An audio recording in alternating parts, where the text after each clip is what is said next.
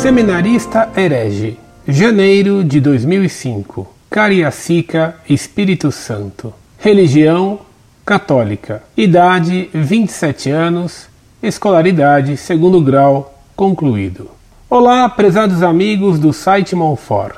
Inicio esta carta novamente parabenizando este site. Volto a repetir: é uma benção de Deus para todos nós católicos. Espero que Deus Nosso Senhor, através de seu Filho Jesus, juntamente com o amor da Virgem Santíssima, continue abençoando todos vocês por este trabalho. Envio mais esta carta para comentar o que eu ouvi de um seminarista durante um curso de teologia para leigos. O assunto era a salvação, e ele disse durante a palestra, aula, o seguinte: aspas, com a morte e ressurreição de Jesus, nós já ganhamos a salvação. O que quer dizer que não precisamos realizar nenhum sacrifício para ganhar a mesma. Temos é continuar atentos e seguir os caminhos do bem para poder garanti-la. Fecha aspas. Pelo que pude entender, me corrijam caso eu esteja errado, ele quis dizer que com a morte de Jesus Cristo na cruz, nós ganhamos a salvação gratuitamente. Porém, a mesma não está garantida, ou seja, Caso nos comportemos mal, perderemos a mesma. Isto procede? A colocação do seminarista tem sentido? Gostaria que os senhores me esclarecessem esta dúvida sobre este tema, que às vezes até acho polêmico. A salvação. Abraços e fiquem com Deus. Muito prezado, salve Maria. Deus lhe pague por suas palavras generosas para com o site Monfort. Peço-lhe que reze por nós.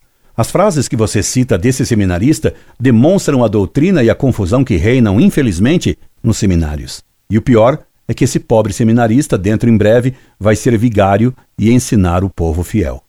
Vejamos as duas frases do seminarista e depois a analisaremos. Disse ele: Com a morte e ressurreição de Jesus, nós já ganhamos a salvação, o que quer dizer que não precisamos realizar nenhum sacrifício para ganhar a mesma. Temos que continuar atentos e seguir os caminhos do bem para poder garanti-la.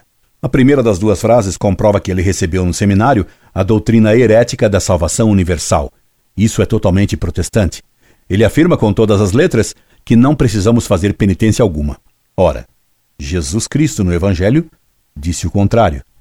Se não fizerdes penitência, perecereis todos. Lucas capítulo 13, versículo 3.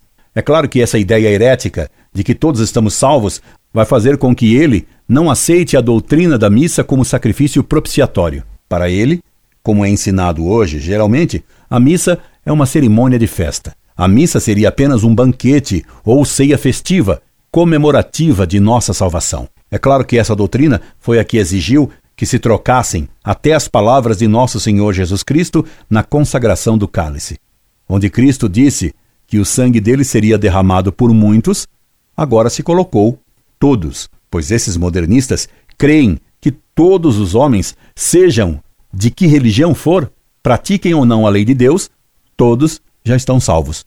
O que é herético, absurdo e imoral, pois leva as pessoas a não procurarem mais vencer as tentações e nem a abandonarem seus pecados e vícios. Por isso, a segunda frase do seminarista contradiz a primeira. Para que seguir os caminhos do bem se já estamos salvos? Por que teremos que garantir nossa salvação se já estamos salvos? O coitadinho juntou a heresia que ouviu no seminário com o que lhe ensinou sua vovó. Tomara que as orações da avó dele obtenham de Nosso Senhor para ele a graça de se converter ao catolicismo. Sim, porque crendo nessa heresia da salvação universal, ele já não é católico. Ele é um herege modernista. Incorde Jesus Semper, Orlando Fedeli.